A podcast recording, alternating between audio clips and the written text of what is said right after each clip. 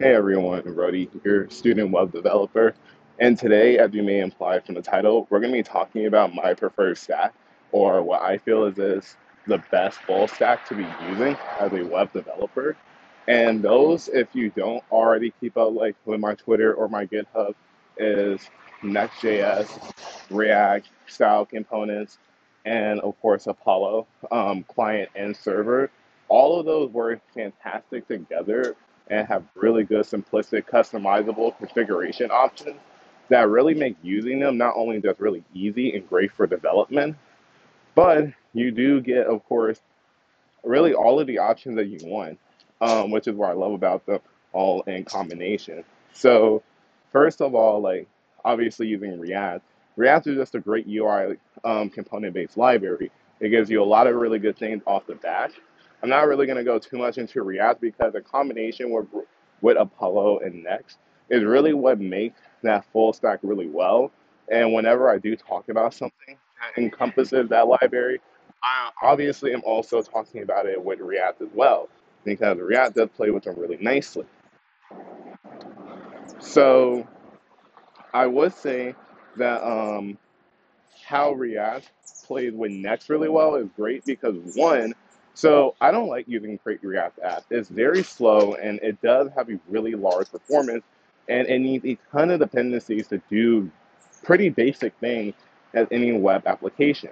Because especially if you are gonna have your application server-side rendered, if you have your application server-side rendered, you don't actually have like a lot of options to um, use like the window object, the native A P Is, unless like you make sure that your that your component mounts. And learning about that at first can be really difficult and kind of challenging. So to the people that are, of course, like learning like create React Next, I mean creating like React Next app, that is a bit of a learning curve that you do have to go through, because in addition to learning how to use that package, you also do have to learn how to work with server-side rendering right off the bat. Um, but Next.js definitely does make it a lot more easier to use, simply because it gives you one dynamic routing.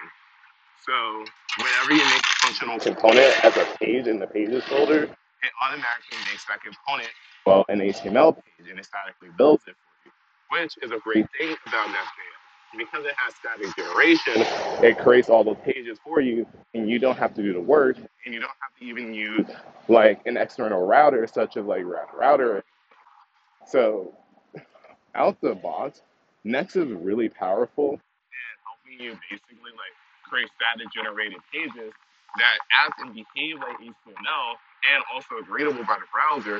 So that way you can use all of your semantic H T M L for better S O E and performance.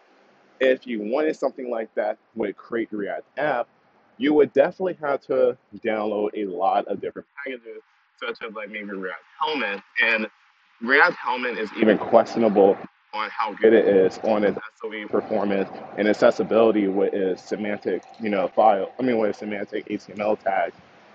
Um, I do have a bit of an opinion on that. Um, and also, if you do want to get the, the router behavior, then you'll have to get React, you have to get React Router D O M. And even then, it's kind of a pain to work with, especially if your component doesn't mount correctly.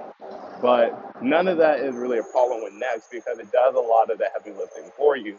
And it remains a very light package with modular hot reload at the exact same time. So what I'm basically saying is you should be using Next. Next is a great framework for React. It definitely does a lot of work for you that you don't have to do, and keeps your performance of your application pretty high. So that's pretty good. Um, I would also say the best thing about like working with Next with React is the fact that, yes, you get server-side rendering, because for one, you can also make um, your own server that you want with Next, similar to how you would with the uh, Create React app. You can definitely use Express with it, or you can use Apollo Express, which is what I've been using a lot more. And it's very easy to configure. You can very easily have like your have your application get served from an Apollo Express server, pretty well with zero, I mean, with like really zero difficulty. And you get also the great benefit of it being server-side rendered as well. So, my bad, they're gonna let the truck pass. But because you also have the ability to make your application server-side rendered with Apollo Express, that means that you get the full ability of basically getting a, basically getting like your project to be statically built. And you also get to use static built um, properties that get to help your application run much more smoother and get its performance based off of what is needed exactly. And what I mean by that is, so for one, because you can have a server-side rendered, that means that you get access to using something called get server side props. And that means that basically you can get any server-side data on your request because it requests information or request time with your dynamic pages. So that's pretty good. That definitely like already takes a large chunk off of your payload. And especially if you're making good use of the Apollo client cache, then, well, that just makes your application even much more smoother and easier to work with. So what I'm basically saying is, like, off the back, like, without even getting too in-depth, these are just some few things that you get straight out the box just for using all four of these things. Your network requests can be really fast. You get caching as well. So that is going to help performance and lower the amount of H T T P key requests that's going to be needed to actually handle your application. And all of this can be done just with, I mean, just with a few applications. I mean, a few libraries. And the best thing all about them is that you get to configure it however you like. Because yes, as out of the box that they are, that you get to use some of those tools, you get to configure exactly how they work. So, like I said, with get static props, you can handle how your, I mean, how your server-side data is delivered. You can even handle the context of the data that's given and how the data is, of course, received. We're intercepting it by using context, which is an argument that comes out of get server-side props. And you can also do the same thing with get static props as well. Um, and this and and this is kind of going for my like the people that already have like a little bit of information with Next. What I'm basically saying is it's very easy to handle and pass data, and you can also handle this data either with build time or request time. So that makes it just that much more awesome to use. Um, but I would say the big, big thing that makes, of course, Next.js, Apollo, and all these great libraries to work with is because you have the ability to use service workers, and it is really, really easy to use them at first. And I don't like using service workers. They're very hard to, oops, my bad, they're very hard to configure. They're very hard to update. They're very hard to maintain. But with using Next P W A, it's a really good library that makes working with it so much easier. And it comes with zero configuration off the bat.